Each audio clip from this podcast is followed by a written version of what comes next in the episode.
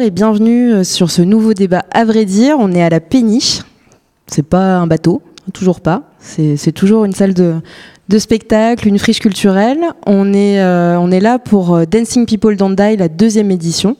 Et puis on va essayer de discuter ensemble d'un sujet qui nous tient à cœur, une question absolument essentielle, à savoir où sont les femmes dans la culture. Voilà, parce que les femmes, elles sont souvent devant la scène et derrière la scène, mais elles sont moins nombreuses que les hommes, ça c'est un fait. Les artistes sont parfois moins programmés, le public en a pas forcément conscience, ou peut-être pas assez. Les postes à responsabilité sont peut-être pas non plus toujours accessibles aux femmes, ou pas toujours de la manière la plus facile, la plus fluide. Donc on va essayer de se poser un peu toutes ces questions-là. Sur le canapé rose avec moi, on a Émilie et Sandra du planning familial. On se posera la question de pourquoi c'est important d'avoir le planning avec nous ce soir. Et puis Céline de Émetrop, qui est aussi une friche culturelle à Bourges, qui pourra nous parler de comment ça se passe là-bas. Voilà. Et avant de commencer, j'aimerais bien savoir, moi, ce qu'on fait là ce soir. Donc Sophie. Oui, bonjour Laetitia. Qui es-tu, Sophie, pour les gens qui ne te connaissent pas, et explique-nous pourquoi on organise ce petit temps de discussion dans le festival. Alors, je suis co-directrice et programmatrice de la salle de concert, la Péniche, Dancing People Don't Die. Donc, c'est un festival qu'on veut autour du lâcher prise, comme son nom l'indique. Et cette année, il se trouve que sur la programmation, il y avait pas mal de filles. C'était pas fait exprès au départ, mais j'étais très contente que ce soit le cas finalement. Et du coup, ça nous a donné envie de mettre des filles en régie aussi, en technique. Pourquoi ? Pour montrer que c'est possible, simplement, pour montrer que c'était un métier qui était accessible aux femmes aussi, même s'il y a de grandes difficultés encore dans ce milieu qui est pourtant très ouvert, qui se dit très ouvert. Ça reste quand même un peu compliqué d'accéder à des postes en technique. Enfin, c'est pas compliqué d'y accéder, mais de se faire une place, en tout cas. Tout comme les postes de direction ou de programmation dans les salles de musique actuelle, qu'elles soient l'habitude ou non. Enfin. Mais toi, t'es co-directrice. Voilà. Okay. Mais ça fait longtemps que je suis là. Très bien. Et du coup, juste pour finir, là, c'est un point de départ, ce festival et ses intentions d'organiser un temps de discussion. Est-ce que si ce soir, on trouve des solutions, on peut les mettre en application demain à la Péniche ? Dans l'idéal, oui, évidemment. En tout cas, il y a une volonté pour ça. L'idée, c'était aussi de mettre du fond sur un temps festif, d'amener à réfléchir un petit peu sur qu'est-ce qu'on fait et pourquoi on fait ça, quoi. Voilà. Ok. Merci, Sophie. Du coup, les filles, est-ce que vous pouvez nous expliquer ? Déjà, vous êtes le seul planning familial de toute la Bourgogne-Franche-Comté. Mode résistance. Alors oui, bonsoir. Bonsoir. Je suis désolée pour la voix, on va faire au mieux. Oui, nous sommes le seul planning familial, antenne du planning familial de la grande région Bourgogne-Franche-Comté. Malheureusement, il y a quelques années, l'antenne de Dijon a fermé et depuis, on est restés les seuls. Donc, on surnage dans cette grande région.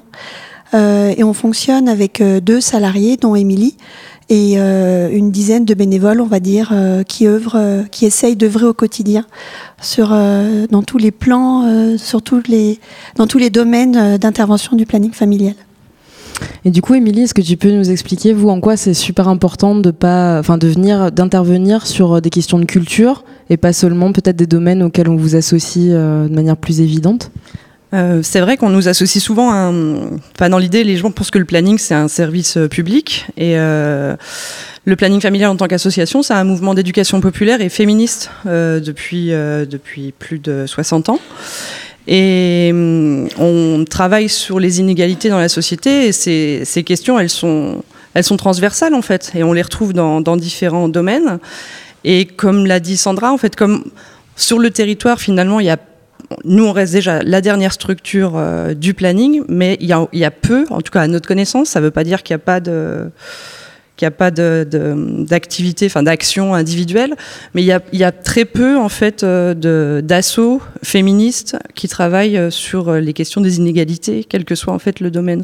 Et par exemple, faire croiser des sujets, des publics, nous ça permet de faire connaître effectivement ce que l'on fait, qu'on n'est pas que un service sur la santé sexuelle, mais que du coup ces questions d'inégalité, encore une fois, elles traversent tous les milieux. Et ça permet en fait de faire des liens et de faire avancer les choses ensemble avec différents acteurs et actrices. Ok. Et toi, Céline, est-ce que tu peux te présenter, s'il te plaît ? Alors, moi, je suis médiatrice sur le secteur danse, théâtre, performance, donc auprès de l'association Émetrop, qui est située à Bourges et qui est une friche culturelle et artistique qui programme à la fois des concerts musique actuelle, qui est un centre d'art contemporain, et avec une association voisine avec laquelle on va fusionner, donc c'est pour ça aussi, enfin, on parle nous maintenant, qui est elle sur les arts multimédia et numériques. Donc voilà. Ok, merci. Du coup, est-ce qu'on peut se poser déjà une première question ? Est-ce que, alors Sophie, tu t'es un peu foiré le truc parce que t'as déjà un peu répondu, mais c'est pas grave. Est-ce que dans la culture, on retrouve les mêmes inégalités structurelles, d'accession à des postes, à des évolutions de carrière que dans le reste de la société ? Alors, dans le monde du travail, les inégalités, les écarts de salaire entre les hommes et les femmes est autour de 24%. Et il se trouve que dans le monde du spectacle, de la création, l'écart de rémunération est exactement le même en fait. Il y a moins de femmes autrices, puisqu'on dit autrices maintenant, et je crois qu'il y a 29% d'autrices seulement créatrices dans le monde du spectacle.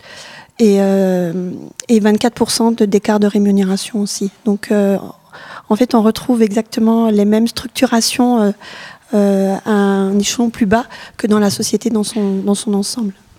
Et si on est un peu plus concret, c'est quoi ces différences ? Alors, il y a l'écart de salaire, mais moi, j'ai lu que, par exemple, dans des structures culturelles, plus la structure est grosse, plus c'est des hommes qui sont à la tête de ces structures et qui, du coup, gèrent plus d'argent aussi, un peu plus de pouvoir.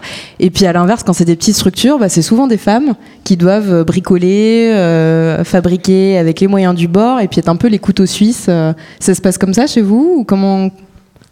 Alors nous, on est une association un peu particulière dans le sens où on a beaucoup œuvré auprès des réparations, pour réparer les inégalités hommes-femmes. On a porté sur le devant de la scène, territoire de Bourges, qui n'est pas non plus une très grande ville, les questions de transsexualité, transgenre, identité sexuelle, quelle qu'elle soit, qu'il y a encore cette ligne-là dans la programmation. Donc en fait, enfin, nous, quand on regarde au sein de l'équipe, on est une vingtaine de salariés. On est représentés, il y a pratiquement tant d'hommes que de femmes. Seul point qu'on peut relever, c'est que d'un point de vue technique, tous les hommes qui se sont pratiquement que des hommes qui y sont, et il n'y a qu'une collègue qui est à la lumière. Donc on peut les retrouver. Après, c'est vrai que... Comment on l'explique ça en fait ? Est-ce que c'est parce que dans l'éducation déjà de base on n'associe pas forcément les femmes à ce type de poste, à ce type de pratique ? Est-ce que elles se l'autorisent pas ? Comment tu pourrais expliquer qu'il y a moins de... Est-ce qu'elles postulent moins ? Je sais, enfin, j'ai l'impression que là ça commence un petit peu à changer quand même, mais que... Par exemple, nous on a pas mal de femmes qui s'intéressent à la technique mais d'un point de vue bénévole, qui n'osent pas encore peut-être passer la formation et qui la passeront peut-être jamais ou vont s'engouffrer là-dedans. Mais oui, je pense, enfin c'est aussi peut-être, et là je n'ai pas envie de me faire huer, mais un milieu qui reste quand même avec des blagues qui sont assez masculines, qui des fois peuvent bousculer certaines filles. Ouais. En fait, ce qu'on remarque quand on lit les enquêtes, moi je ne vais pas me placer à la place de ceux qui travaillent tous les jours dans ces métiers-là, je me fie juste aux enquêtes qui ont été réalisées ces dernières années.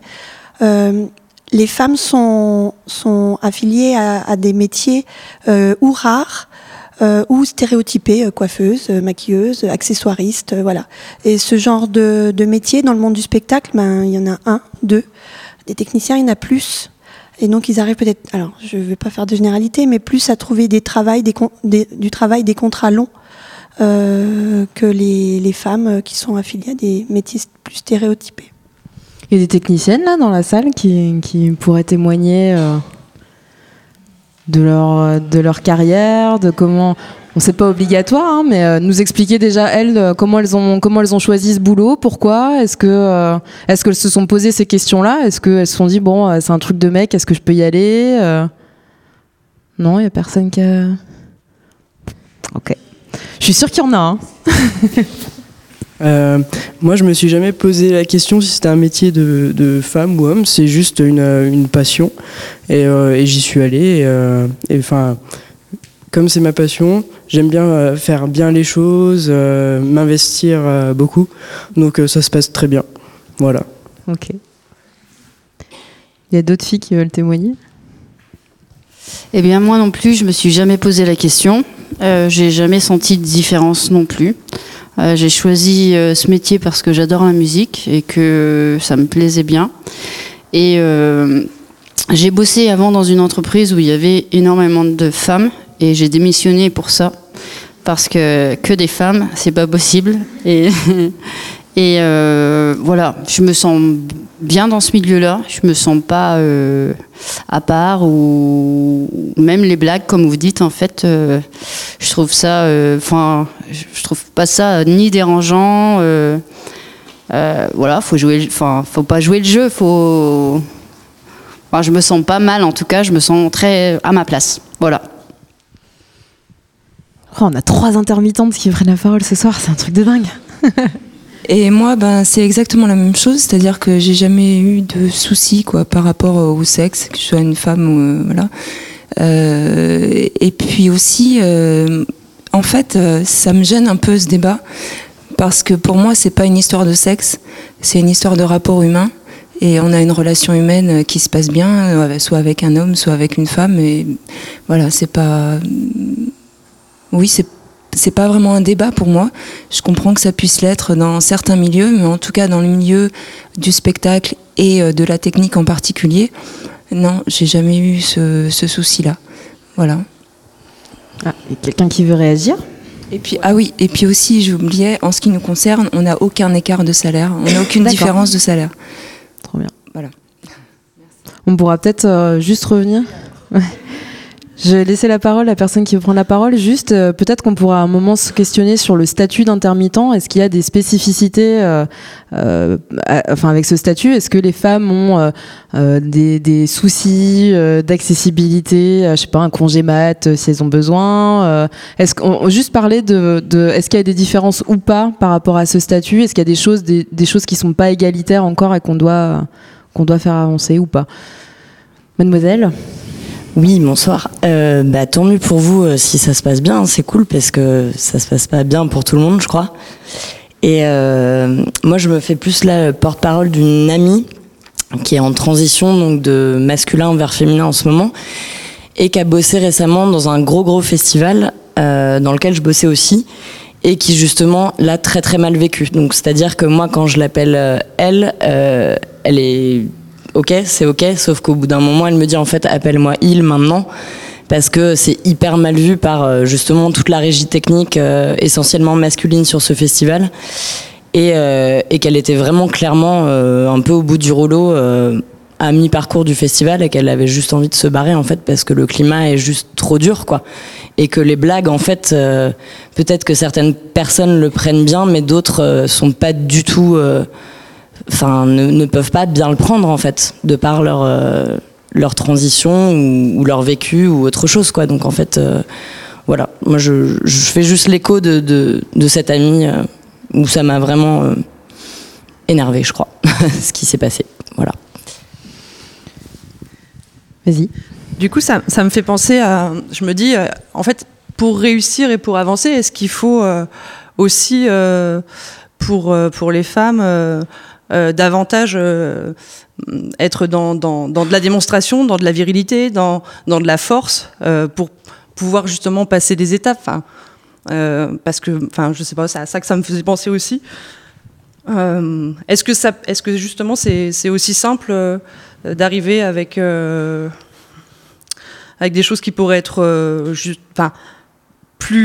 qui seraient un peu dissonantes en fait par rapport au milieu de la culture, de la technique, alors peut-être que je caricature aussi, hein, mais qui serait plus brute, justement si on reste un petit peu sur ce champ des blagues ou je ne sais quoi. Est-ce que j'étais claire ? Moi, j'ai pas tout compris. T'as pas tout compris. Est-ce que tu peux me réexpliquer ce que tu voulais dire ? Bah, du coup, en fait, sur les deux premiers témoignages, et du coup, c'est chouette hein, d'avoir des personnes qui se disent « Bah non, moi, j'ai pas de difficulté en fait, à avoir choisi un métier qui est plutôt masculin. » Et quand on a l'autre témoignage, du coup, d'une personne qui choisit à un moment de dire « Bah non, là, je suis quand même dans une période de transition, mais je préfère que tu m'appelles il parce que c'est plus safe pour moi à ce moment-là. » Du coup, est-ce que ce serait aussi simple d'arriver avec une identité qui serait moins conforme à quelque chose de viril et de fort enfin, fort, c'est pas forcément... Quelqu'un veut répondre à la question ? Non. Moi, j'ai compris, c'est toi. Ouais. Ouais, c'est cool. Mais c'est bien la reformulation même de soi-même. Ok. Est-ce qu'on peut discuter de ces histoires de stats ? Ouais, tu veux prendre la parole ? Vas-y. Moi, ces réflexions-là me gênent. Enfin, pas ton raisonnement, hein, mais le problème, c'est qu'on est encore en train de demander donc aux femmes ou au public discriminé d'être la personne qui va prendre sur ses épaules la responsabilité de la discrimination qu'elle est en train de vivre. Donc, il faudrait soit être plus viril ou être moins viril, de manière à ne pas gêner la gente masculine, en l'occurrence, parce que c'est ça dont on parle en face. C'est quand même problématique d'inverser les responsabilités quant à la discrimination. Donc je pense que se poser cette question-là participe de la responsabilisation de personnes qui, au lieu de devoir prendre encore plus de responsabilités sur leurs épaules, devraient au contraire en être libérées. Donc la question, c'est pas est-ce qu'une femme devrait être plus féminine ou plus masculine pour pouvoir se faire intégrer dans ces réseaux-là. C'est encore une fois non pas aux femmes de changer, mais aux hommes de changer leur vision des choses. Donc pour moi, si vous êtes masculine, virile et que c'est votre identité, allez-y. Si vous ne l'êtes pas, c'est pas à vous de vous adapter pour que l'oppresseur se sente moins gêné quand même. Je pense que c'est pas le bon... Disons que ça peut pas aider sur la longueur si on passe notre temps à faire en sorte que la personne ou la structure, le système qui vous oppresse ne se sente pas trop mal de vous oppresser. Je ne suis pas sûre que ce soit comme ça qu'on avance. Mais je crois que c'était le sens de la question et que c'est génial, du coup ça a été... Ah non mais j'ai bien compris, mais la question en elle-même participe de continuer à...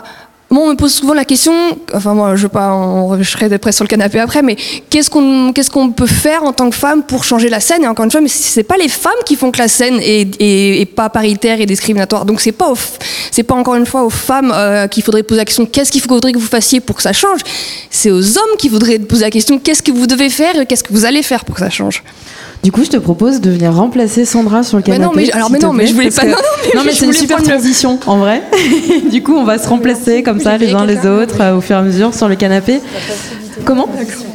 Oui, on va alterner. Et puis après, on remplacera quelqu'un d'autre. Il n'y a pas d'hommes qui participent à ce débat sur le canapé. C'est volontaire. Mais ils sont les bienvenus pour prendre la parole dans le public aussi. Parce que du coup, on ne s'est pas quittés. Est-ce que tu peux nous expliquer ? Bonsoir. Je suis Perrine, ou La Fraîcheur en tant que nom d'artiste, et je suis productrice de musique électronique et DJ. Cool. Du coup, on peut faire une petite transition.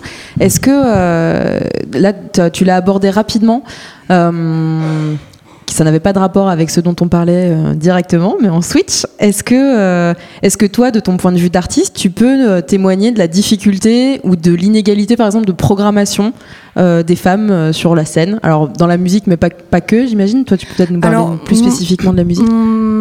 Alors, il y a deux choses. Oui, effectivement, c'est facile de voir les line-up qui ne sont pas paritaires. Ils existent partout.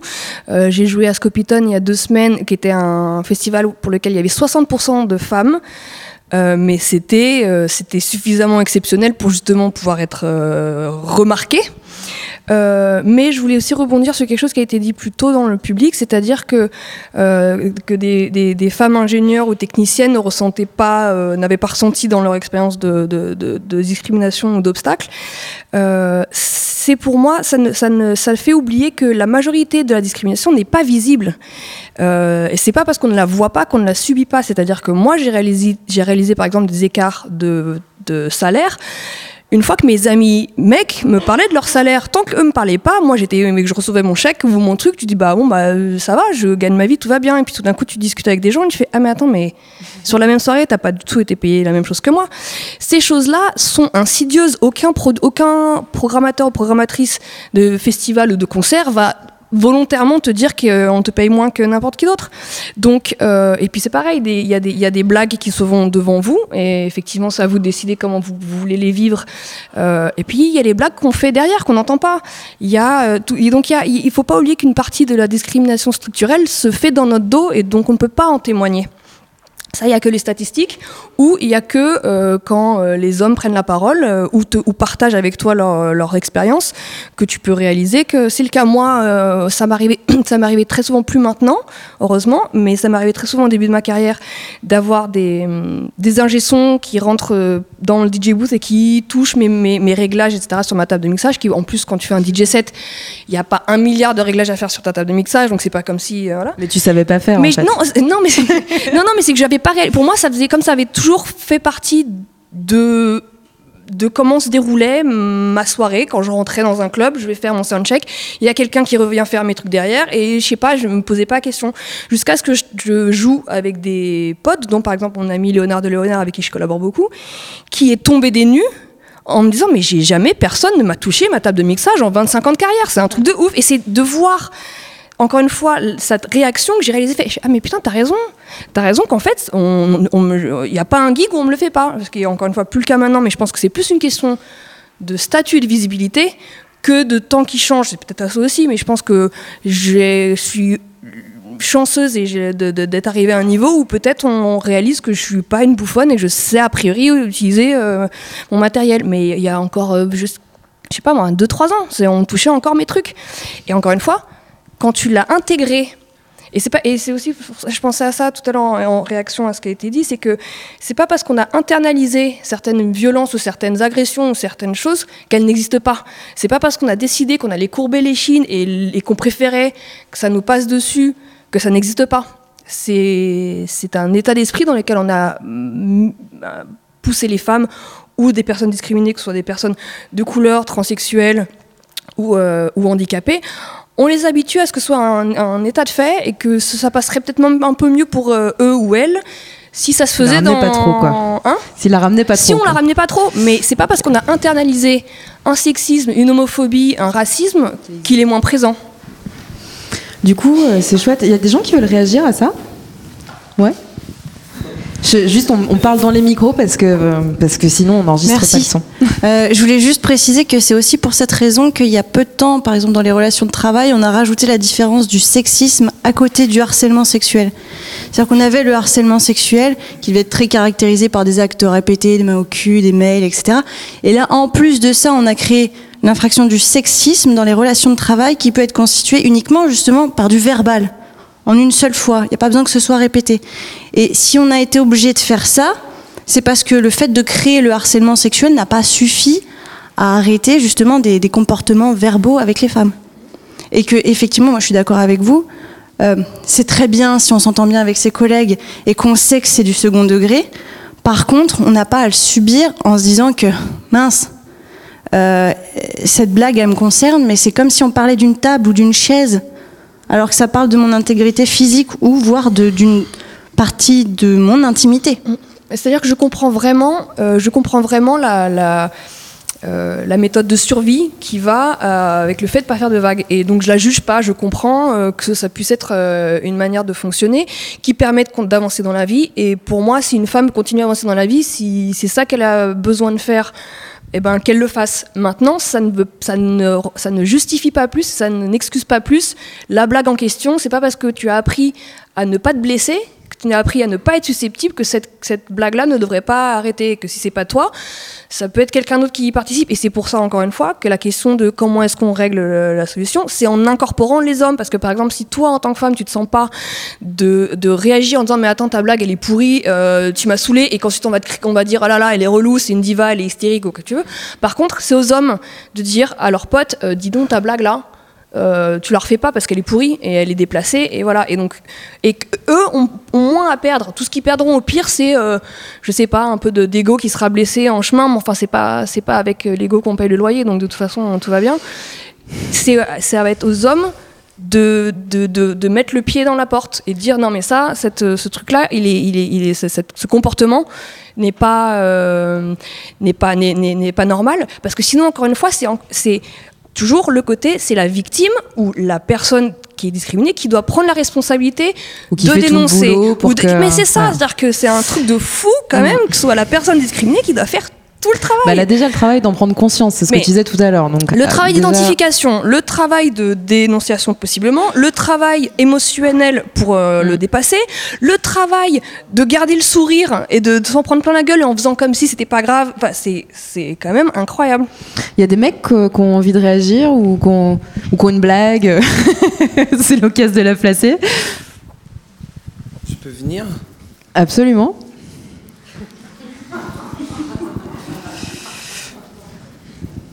T'as des choses à nous dire ? À plein. Ok. Tu veux une place sur le canapé ? Très bien. Ça c'est fait. Je suis pas sûre qu'on te voit du coup. Si ? C'est bon. Ouais, donc comment ça se passe toi ? Est-ce que dans tes relations avec des femmes au boulot, tu essayes d'essaimer auprès d'autres hommes, par exemple, le fait de pas avoir des comportements déplacés, de pas faire des blagues misogynes, d'avoir envie qu'elles soient payées autant que toi ? Mais je crois que la blague, c'est juste... je pense la vie un peu comme un roman photo. C'est juste choisir votre diapo. C'est une question de perception. Ça dépend où tu la regardes pour que ça existe. Par exemple, moi, j'aime la compagne que j'aime. Et elle aussi, elle m'aime. Et si elle a un intérêt sexuel par quelqu'un d'autre, non seulement je vais la tapoter dans le dos en disant... C'est tout à fait... Je vais l'encourager, mais je ne vais pas la freiner. Ici, elle ne revient pas, c'est parce qu'elle a trouvé quelqu'un qui la rend plus heureuse et c'est formidable. Du coup, plus de rapport avec le boulot, mais c'est pas grave. Mais le boulot... Si ? Oui, dans le travail... Tu fais quoi dans la vie ? Moi ? Okay. J'essaye de créer un monde sans souci. Très bien. Un monde sans problème. On vit beaucoup plus simplement. Et...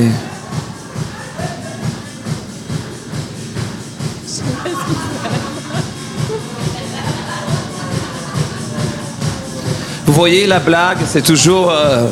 Il y a plusieurs niveaux d'humour.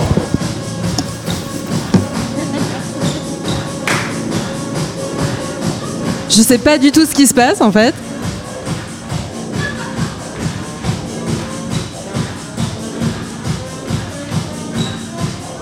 On va attendre 2 minutes.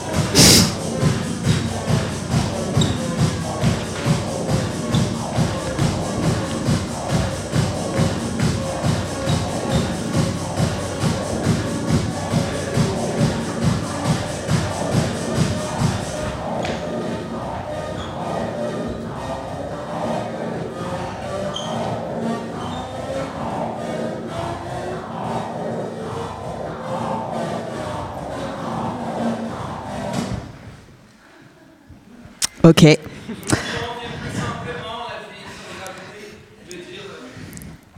Merci. Du coup, on est dans l'action, là, direct. J'avoue que j'ai perdu le fil. Vous allez m'aider. On en était à... Du fait d'intérioriser et de pas... Enfin, voilà. Et on dans la responsabilité. Si non, ça, c'est un exemple aussi. Par exemple, on ne sait pas ce qui s'est passé, mais notre première réaction, ça a été de dire on va prendre sur nous, puis on était en train de parler, mais on nous a interrompu, mais c'est pas grave, on va prendre sur nous, puis on va attendre que ça passe. C'est pour ça qu'internaliser, c'est même pas une question de jugement, parce que on a été conditionnés comme ça, que ce soit en termes social, que ce soit en termes familial, que ce soit en termes culturels, à l'école ou religion. On est donc on est sage, quoi. On ne l'est pas forcément, mais on a été conditionné pour. Donc c'est même pas une question en plus de... Il faut même pas le sentir mal et se sentir vexé, de se dire « Ah oui, ok, mince, j'ai réagi comme ça ». Il faut être consciente de ça, et puis voir si on a les moyens et le luxe aussi de le changer, parce qu'encore une fois, tout le monde n'est pas dans la même... dans les mêmes positions économiques ou sociales pour te permettre de faire des vagues. Donc il faut aussi connaître, c'est pour ça tout à l'heure que je parlais de termes de survie, c'est-à-dire qu'il faut aussi savoir quelle est ta marge de manœuvre, et que je comprends les femmes qui courbent les chines, je comprends les femmes qui restent silencieuses, je comprends toutes ces choses-là, parce qu'on n'a pas toutes la marge de manœuvre pour exprimer ça, mais il faut en être consciente. Et du coup, alors, ça me permet de faire une transition encore. C'est super utile en fait, hein, c'est cool. On est à un festival à la Péniche, qui est un lieu culturel identifié. Les gens qui sont là sont globalement des gens qui sont soit participants de la culture, soit publics réguliers. Comment on explique que ce monde de la culture qui est censé être à l'avant-garde, précurseur, qui doit travailler les représentations en fait de la société, parce qu'on crée des images, on crée de la musique, on a en plus un pouvoir de diffuser des choses. Comment on explique que dans ce milieu-là, on continue en fait à retrouver les mêmes inégalités qu'ailleurs, les mêmes problématiques, les mêmes. On est toujours là ensemble à se dire bah comment on fait, pourquoi on en est là en fait. Alors, je pense que du coup, on n'est pas en dehors de la société, et peut-être on pourrait justement se questionner sur les questions des privilèges. Qui a les privilèges, et comment du coup on peut vraiment se poser les questions, une remise en question de ça. Non, mais c'est vrai que ce qui me gêne dans cette question, c'est que ça place les gens de la culture au-dessus ou en avant des gens. Je ne suis pas sûre qu'on soit... C'est tout l'intérêt de ma question. Non, mais c'est ça, c'est que je ne suis pas sûre qu'on ait une supériorité intellectuelle qui nous place au-dessus des gens, qui fait qu'on a une meilleure morale, des meilleurs comportements, des meilleures natures. Je ne suis pas d'accord avec ça. Je ne parlais pas de la supériorité intellectuelle. Je te donnais plus... Alors, je me suis peut-être mal exprimée. C'est plus sur les modes et sur les possibilités d'agir, en fait.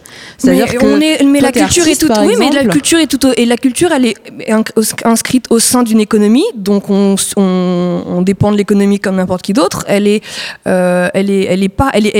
inscrite au sein des lois, donc on n'est pas hors les lois. On n'est pas, la culture est autre aspect qui n'est pas si différent de ça. Il y a des lois qui stipulent qu'on doit avoir une certaine forme d'égalité en termes de salaire. Pourquoi la culture l'applique pas alors que on est censé quand même avoir le reste être de porteur de messages, tu vois, et de bonnes pratiques, et pas donner des leçons à tout le monde sur scène et derrière la scène, et pour autant pas se les appliquer à soi-même. Oui, mais le reste de l'économie les applique pas non plus. Donc pourquoi est-ce que la culture les appliquerait si le reste les applique pas? Encore une fois, on n'est pas, comme tu disais tout à l'heure justement, on n'est pas séparé de la société, on fait partie de la société. Et puis si on considère que l'art reproduit la vie ou réagit à la vie, l'art va reproduire les mêmes inégalités. Donc je pense que cette position de se dire, comme on est une sphère où l'intellectuel a peut-être plus de place que dans certaines autres professions, on va forcément être à l'avant-garde du mouvement. Je pense que c'est être foncièrement élitiste et classiste, et que ça passe à côté de la réalité des choses. Moi, j'aimerais bien souvent, on parle dans ce débat, le mot que j'entends le plus, c'est la place de la femme ou le rôle de la femme. Mais rien qu'utiliser ce vocabulaire-là, ça implique que cette place, elle est différente. Moi, j'aimerais qu'on parle de la réalité de la femme dans la scène. Et ça changerait tout le débat, parce que d'un coup, on serait plus en train de se battre ou de discuter de la légitimité, ou de ce qu'on peut faire, ou de ce qu'on devrait faire, ou de ce qui devrait se passer, mais des réalités des choses. Et tout d'un coup, on réaliserait que, ah oui, on n'est pas en dehors de la société. Mais d'ailleurs, ça me fait penser que si on a autant de beaux textes qui sont faits en France et qui ne sont pas appliqués, c'est bien justement parce qu'on a un pseudo-féminisme d'État, et qu'en fait les choses ne sont pas du tout mises... Enfin, sinon, il y a 30 ans qu'on aurait réellement fait de l'éducation à la sexualité non sexiste, et qu'on n'en serait pas là. Et donc là, c'est vraiment encore effectivement lié à de l'économique. Donc, qui a les privilèges économiques dans notre société ? En grande majorité, c'est encore les hommes. Donc du coup, ça peut pas être en dehors de la culture. Par contre, ce qu'il y a de plus complexe aussi dans ces milieux-là, c'est de faire émaner quand il y a de la violence. C'est encore plus difficile, je crois, parce que justement, c'est encore plus tabou.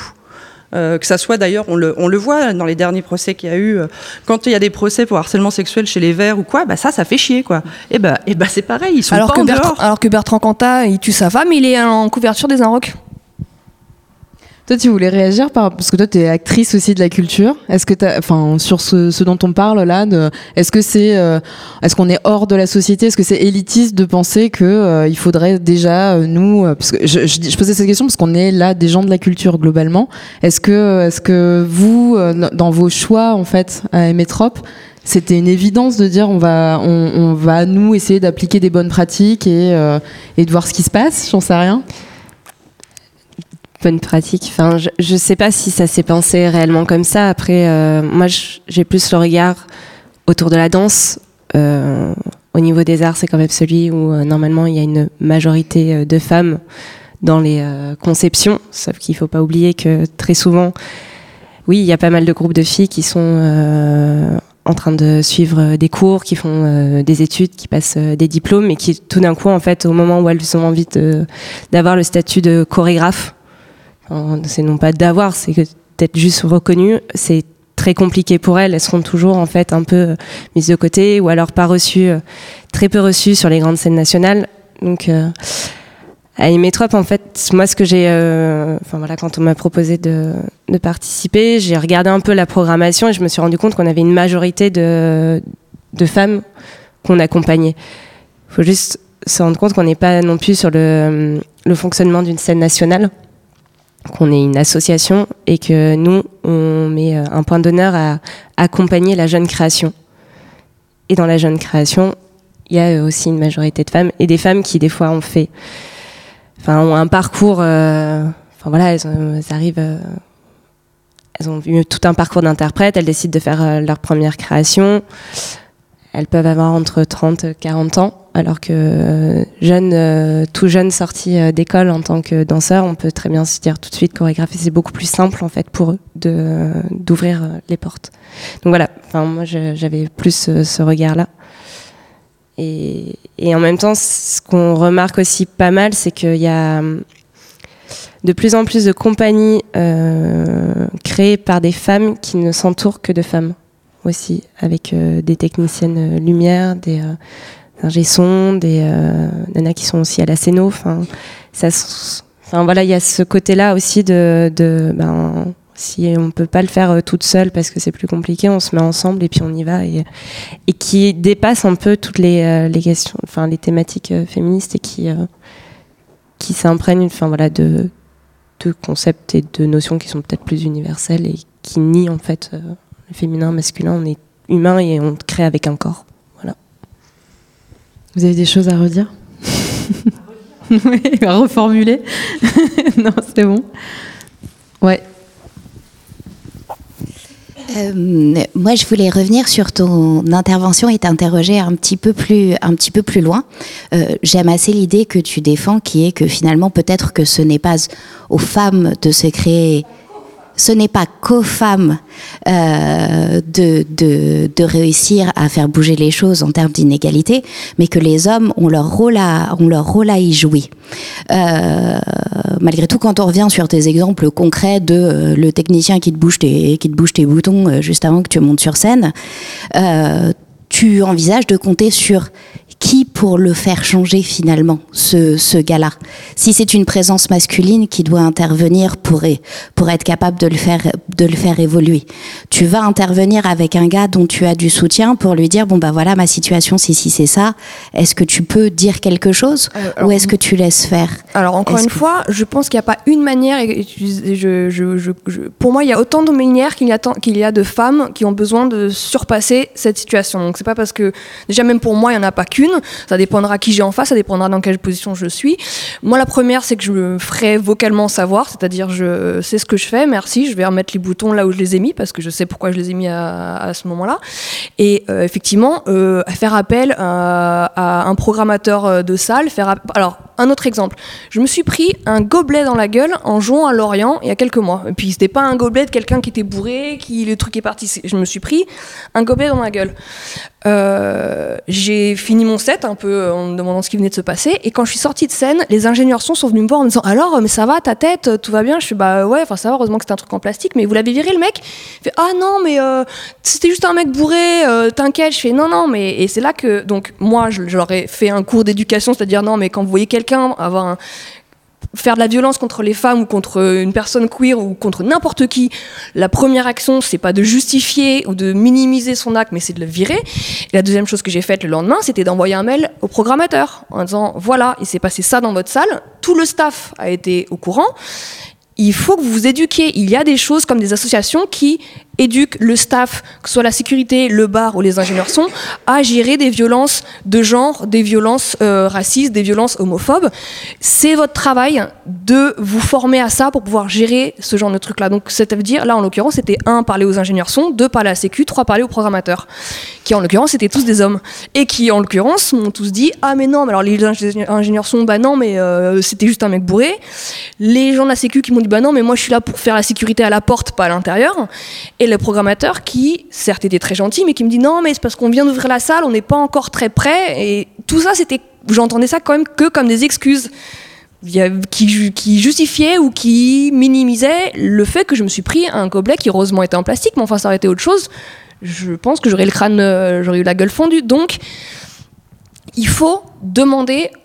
Alors, si t'es dans une position où t'es pas à l'aise et que t'as un pote qui peut faire le truc très bien, parce qu'on sait très bien qu'un homme sera plus écouté par un autre homme que par une voix de femme, et ça, c'est pas moi ou une féministe qui le dit, hein, on le sait, c'est statistique, c'est étudié, c'est... Donc, faire appel à quelqu'un si tu as cette possibilité-là. Sinon, si ton intégrité ou ta personne pourrait être possiblement mise en danger par le fait que tu ouvres ta gueule à ce moment-là, tu le fais pas, et puis t'envoies un mail le lendemain. Et puis t'envoies un mail là, mais en mettant des gens en copie pour être sûr que ton truc sera pas lettre morte, mais que les gens seront obligés de réagir à la situation dont tu témoignes. Du coup, j'en profite pour glisser un autre truc, puisque alors c'est à cheval sur et ta réponse et ta question. Dans ta réponse, tu dis il y a des associations qui ont ce rôle. En fait, nous en Saône-et-Loire, il y en a pas beaucoup, quoi. C'est un peu tendu. On est ni à la campagne ni à la ville.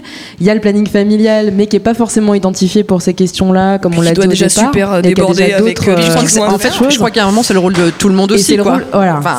Et du coup, ça, j'en viens à ce qu'on puisse réfléchir ensemble au rôle. À la responsabilité individuelle aussi. Là, on est ce soir dans un festival, on va aller voir un concert. Moi, hier, il y avait les Pénibles qui étaient là, qui faisaient tout un travail sur la place du corps dans l'espace, etc. Bah, pour autant, il y a quand même un type qui est venu, qui me regardait bizarrement, et puis qui a cru que parce qu'on dansait et que c'était cool, il pouvait se permettre des choses. Du coup, comment on fait, nous, public de la Péniche, puisque vous êtes en partie public de la Péniche, individuellement, est-ce qu'on a des solutions? Est-ce qu'on a à reproduire ce type de discussion, même sans caméra, et à profiter de tous les moments en fait pour pouvoir échanger, comme tu disais aussi tout à l'heure. Bah c'est sûr que moi si j'ai pas le retour du mec en face pour pouvoir en discuter, c'est compliqué de me rendre compte des réalités de chacun et de savoir comment on peut avancer ensemble. Est-ce que vous avez envie de réagir par rapport à ça? Est-ce qu'il y a des choses qu'on pourrait imaginer? Est-ce qu'il y a des choses qui se passent ailleurs? Je sais pas, chez vous, s'il y a des choses particulières qui sont mises en place ou dans d'autres villes un peu équivalentes à la nôtre? Moi, si je peux me permettre, je pense que déjà, alors c'est bien de penser à la responsabilité individuelle, mais penser à la responsabilité individuelle, c'est encore une fois s'extraire du fait qu'on fait partie d'un système qui nous a éduqués comme ça, et que il y a des choses qui nous dépassent en tant que collectif, et que donc il est aussi important de penser à ce côté collectif. Et donc, par exemple, tu te fais emmerder par quelqu'un, tu as ton rôle individuel à jouer, cette personne a son rôle individuel qu'elle a joué, mais le collectif aussi. Donc ça veut dire prendre le réflexe de pouvoir aller au bar et dire quelqu'un vient de m'emmerder, mais ça veut dire aussi le bar, ils sont pas formés pour ça, et puis ils ont d'autres trucs sur les bras aussi, donc ça veut dire que le bar doit pouvoir être en relation avec la sécurité et faire y a quelqu'un qui vient d'emmerder une meuf et il faut que les choses soient claires pour tout le monde, qu'il y a des règles qui ne passeront pas. Donc ça peut aussi passer par des trucs aussi simples qu'afficher à l'entrée dans les toilettes, etc., disant ici on ne supportera aucune violence raciste, sexiste, homophobe, transphobe, anti-personnes handicapées. Sinon, on te fait virer. Et c'est tout. Et puis virer avec ta face affichée. Il faut que les gens... c'est con, hein, mais il faut que les gens se disent j'ai quelque chose à y perdre, parce que la raison pour laquelle les mecs emmerdent les meufs dans les clubs, c'est parce qu'ils disent qu'ils n'ont rien à perdre. Au pire, la meuf leur dira vas-y, je suis pas intéressée. il ira la personne d'après. Il n'y a pas grand-chose à perdre. Et c'est malheureux qu'on soit obligé d'utiliser la menace comme forme de coercition. Sauf que c'est un fait. Et donc, déjà, que les choses soient affichées. Parce qu'encore une fois, que tu décides ou non d'aller jusqu'au bout de la menace que tu as décidée. Voilà. Mais que les choses soient claires, que tu rentres dans le lieu. Je veux dire, aujourd'hui, n'importe quel bar, n'importe quel club, il y a écrit « Si vous arrivez bourré, on se laisse le droit de ne pas vous faire entrer. » Mais comment c'est possible qu'on puisse donner cette liberté de dire « Moi, je serais capable de dire non à quelqu'un de bourré, mais par contre, quelqu'un qui vient ou qui va possiblement agresser quelqu'un, là, c'est moins grave. » C'est là où je pense que la transparence quant à l'intolérance qu'on aura vis-à-vis de ces actes de violence, verbale ou physique, il faut qu'elle soit claire, il faut qu'elle soit présente. On en a parlé un peu en préparant un peu la discussion. Il y a des choses, il y a des initiatives ailleurs dont on a parlé l'autre fois qui me paraissent intéressantes, qu'on pourrait juste citer pour les avoir en tête comme ça, au même titre que ce que tu dis, un affichage. Oui, effectivement. C'est vraiment avoir à cœur, enfin, que tout le monde soit au courant, parce que même du coup, enfin, je sais pas s'il y a encore quelqu'un de la salle, mais je crois que la Péniche fait partie d'une campagne là en ce moment. Enfin, la salle s'est inscrite dans quelque chose. Faut que ça soit sur le moyen, sur le long terme, quoi. C'est pas juste en une fois qu'on fait avancer effectivement les comportements, parce que là on en est sur vraiment ça, quoi. C'est vraiment les mœurs à faire avancer. Et du coup, effectivement, déjà avoir des personnes peut-être qui sont repérés dans les soirées où je sais que je vais pas avoir ma parole minimisée ou que c'est vraiment safe quand je vais voir cette personne. Effectivement, on peut pas former forcément, enfin, si, on pourrait former quand même les gens qui soient bénévoles dans de l'accueil public. On les forme à se servir d'une caisse ou je ne sais quoi. On pourrait très bien aussi prendre du temps dans les assos, notamment dans des assos, quoi, pour se dire comment est-ce qu'on accueille les gens. Alors peut-être que ça peut passer dans un premier temps par des personnes référentes. Des médiateurs. Ouais. Il y a des soirées à Berlin, surtout les soirées... voilà. Il y a des soirées, une soirée où je joue beaucoup, la Géguen, qui est une soirée queer et fétichiste, et donc souvent les gens sont à poil, mais c'est pas parce que la majorité des gens sont à poil que tous ceux qui rentrent... Encore une fois, quand la nudité, les gens partent du principe que ça veut dire que c'est free for all et qu'on va pouvoir toucher tout ce que tu veux. Tu peux être nu, ça veut pas dire qu'on a le droit de te toucher ton corps. Et il y a des médiateurs qui sont identifiables, parce qu'ils ont un gilet jaune fluo, voilà, qui aujourd'hui revêt une autre signification, et qui sont, parce qu'encore une fois, quand on est dans une situation d'agression, quel que soit le niveau d'agression, on sait pas forcément à qui parler, et que si on va parler à quelqu'un à la porte, au bar, ils sont occupés à faire autre chose, et c'est normal qu'ils soient occupés à faire autre chose. Donc avoir un référent, qui sont en l'occurrence des bénévoles, identifiés, qui sont là pour faire le lien, pour faire la médiation, voire calmer la situation, voire prendre la décision de ce qui doit être fait, virer quelqu'un, ou voilà. Ça vous parle ? On vous les a perdus, je crois. Ils sont tous endormis. On n'a plus beaucoup de temps parce que ça file et qu'il y a la programmation du festival. Mais est-ce qu'il y a des choses qu'on n'a pas abordées ? Forcément, il y a des choses qu'on n'a pas abordées. Mais est-ce que dans le public, il y a quelque chose qui a encore un petit peu de place dont on pourrait discuter ? Est-ce qu'il y a quelqu'un qui veut parler quelque chose ? Non. Allez. Un homme, pour finir, c'est pas mal, ça. Ouais. Alors j'espère que c'est un peu sujet sensible en fait, parce qu'on a déjà fait un petit peu le débat hier avec des copains. Moi, je fais partie d'un collectif d'artistes où, pour le coup, je crois qu'il y a plus de filles que de garçons. Et en fait, on travaille beaucoup en art de rue. Et en art de rue, il y a énormément de choses comme ça qui sont faites. Et en fait, les espèces de conséquences entre guillemets de ces ateliers, en fait, c'est si une femme dirige une compagnie, on va donner plus de subventions. Et en fait, ça, c'est quelque chose qui existe.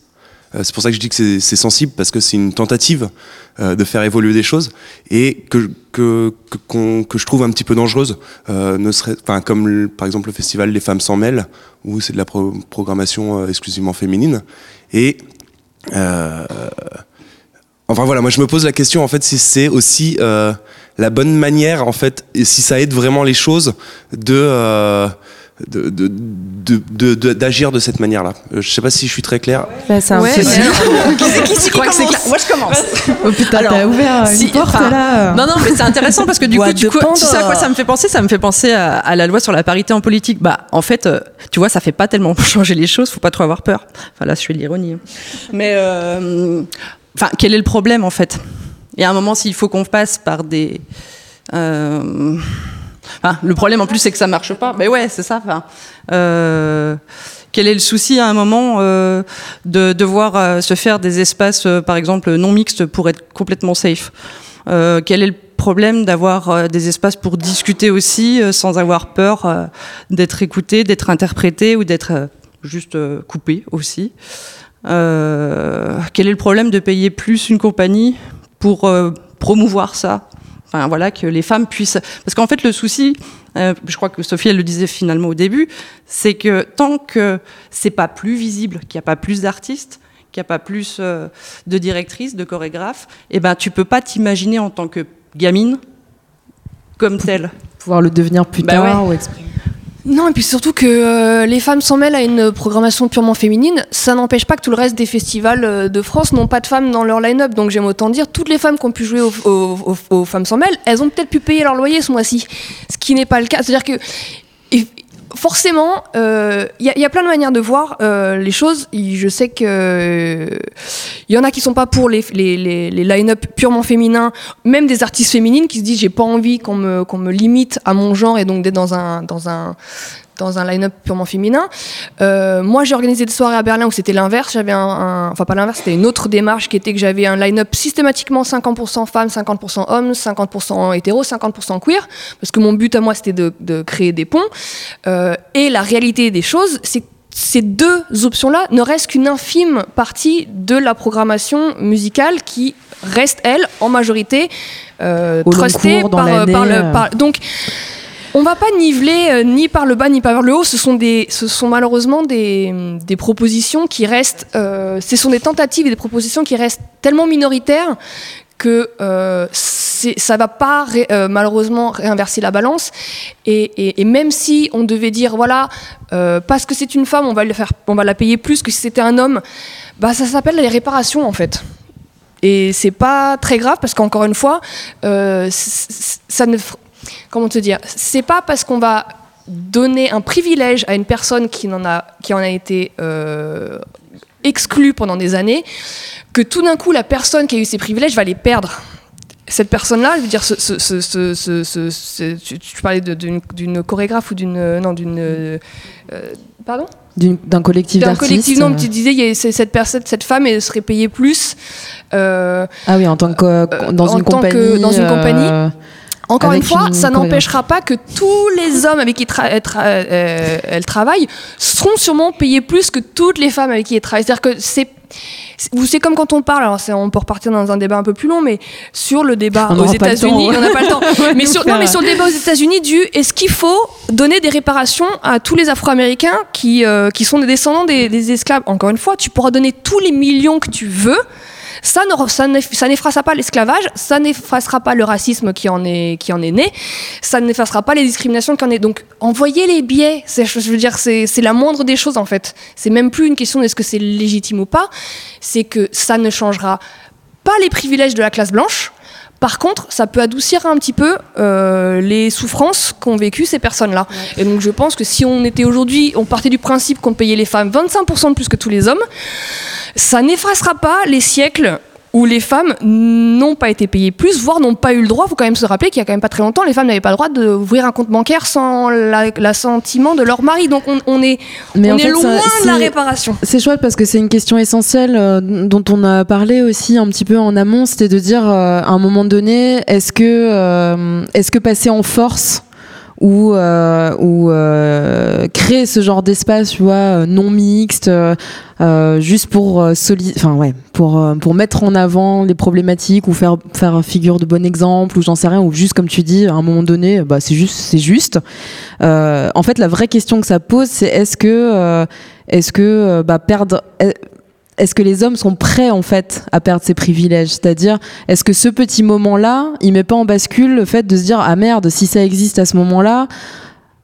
comment ça en fait ça pourrait être tout le temps comme ça. En fait le problème qui me gêne avec ça c'est de se dire mais attends mais si elle serait payée plus ce serait pas juste et tu fais bah t'es en train de découvrir ce qu'on est en train de vivre depuis toujours en fait donc je voulais pas te priver de réponse. Tu voulais répondre à ça ou pas parce que du coup le micro est parti pour quelqu'un d'autre mais t'avais non tu... Tu voulais ouvrir le débat.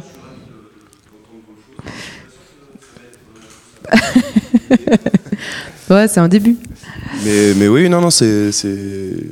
C'était juste, je voulais pas te priver de ton droit de réponse. Ah voilà, non, c'est que j'ai pas tellement d'avis, je suis pas sûr d'en avoir encore, mais c'est bien d'entendre ces choses-là sur ces questions-là, quoi.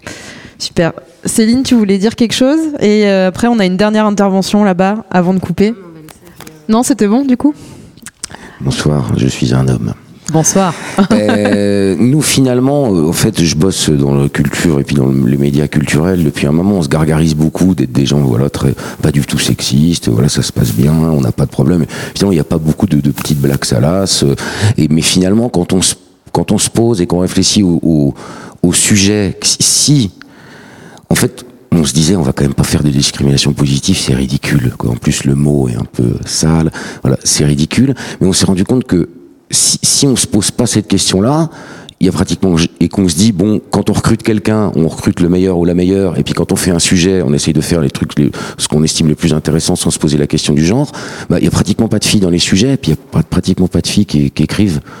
Et donc on est comme ça dans un milieu très masculin, et on se demande pourquoi. Donc finalement, on s'est mis, et aussi en étant en contact de ma Sophie, qui est une collègue à moi, ou de filles comme ça, qui nous disent, bah, si jamais on les montre, même si toi tu l'estimes moins intéressante qu'un mec, qu'un autre mec, si on la montre pas, jamais personne la verra. Donc j'avoue que on se force, alors je sais pas si c'est le bon verbe à utiliser, mais maintenant voilà, s'il y a un sujet féminin, on va le prendre plus qu'un autre, parce que on se dit, sinon on va passer à côté si on se pose pas cette question-là. Donc on est passé un peu dans la discrimination positive. Alors je sais pas si j'ai honte en le disant ou pas, mais finalement oui, maintenant on se force. Mais toi, t'es une fille, tu veux bosser avec nous, on va plus discuter avec toi qu'avec un garçon. Voilà. Déjà, quand tu dis t'as peur du mot se forcer, mais se forcer, ça veut dire que tu fais un effort. Et un effort, il n'y a aucun souci, il n'y a aucun problème, personne te tapera sur les doigts parce que tu fais un effort. Et au contraire, c'est justement, ça veut dire que soit pour la discrimination positive ou l'idée même intellectuel de faire un effort, ça veut dire que tu dépasses ce qui est naturel. Or, ce qui est naturel n'est pas naturel, c'est ce qui nous a été inculqué par la société. Donc, au contraire, on a besoin de faire cet effort, on a besoin de forcer les choses, parce que si on laisse le courant naturel des choses se faire, ça va continuer jusqu'à la fin des temps. Puisque justement, il n'y a pas de friction, donc ça coule.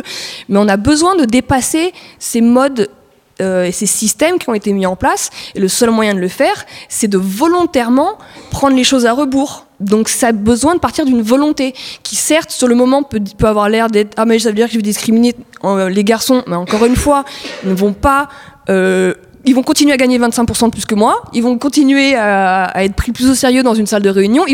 Ces privilèges-là ne sont pas prêts de partir demain, donc le fait de volontairement mettre l'accent sur les femmes, encore une fois, ça ne veut pas dire que cette femme n'est pas talentueuse ou compétente ou quoi que ce soit, mais juste faire volontairement le chemin inverse de ce que la société t'a inculqué depuis des années.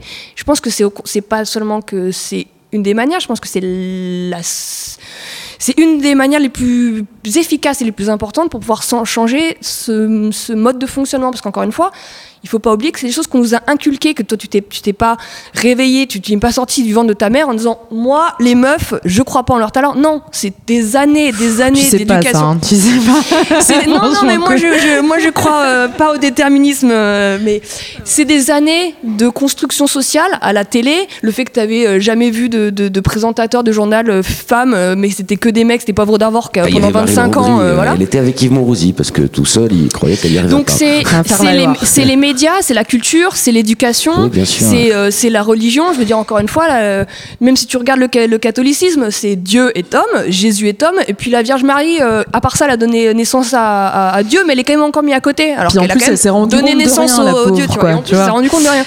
Donc, tous ces trucs-là, il faut se dire que c'est justement parce que ça a été fait dans ton dos et que ça t'a pris avec toi, que tu le sois volontaire ou non, ça t'a pris dans ce mouvement-là, qu'il va falloir faire aller à contre-courant, volontairement.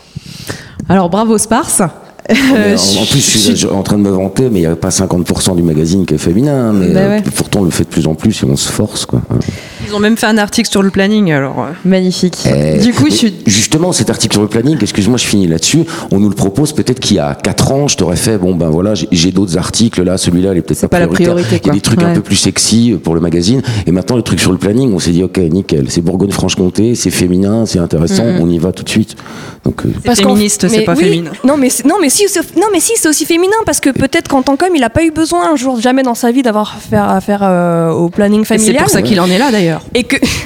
Mais non, mais que du coup aussi, c'est ça, c'est tout d'un coup réaliser que ce que toi tu considères intéressant, c'est forcément lié à ton expérience personnelle. Même si c'est ton expérience, même si tu es la personne la plus ouverte et tolérante et curieuse du monde, tu continues à parler en tant que par rapport à ton expérience personnelle. Et si toi, tu n'as jamais eu à prendre la pilule, tu n'as jamais eu à gérer un avortement, tu n'as jamais eu tout ça, tu regardes le truc du planning familial, tu dis oui, bon, c'est intéressant, mais sinon je peux avoir une interview de Laurent Garnier, on va peut-être prendre l'interview de Laurent Garnier, tu fais oui, sauf qu'il y a 50% de la population féminine pour qui le planning familial c'est une nécessité, donc on a besoin d'écouter. Donc c'est ça aussi, c'est te forcer, non pas que l'interview de Laurent Garnier n'aurait pas été une super interview, mais c'est te forcer en dehors de ton expérience personnelle pour comprendre qu'il y a d'autres choses dont il faut qu'on parle et que ça doit être aussi écrit par d'autres personnes.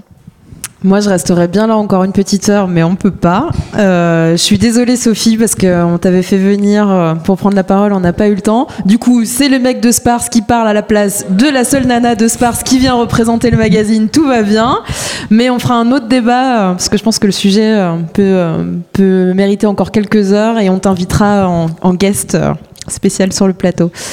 Je vous remercie d'avoir été avec nous et dans le public et sur les réseaux sociaux, ceux qui nous ont suivis et ceux qui regarderont ça en replay. Ça sera disponible sur le site d'Odile TV bientôt.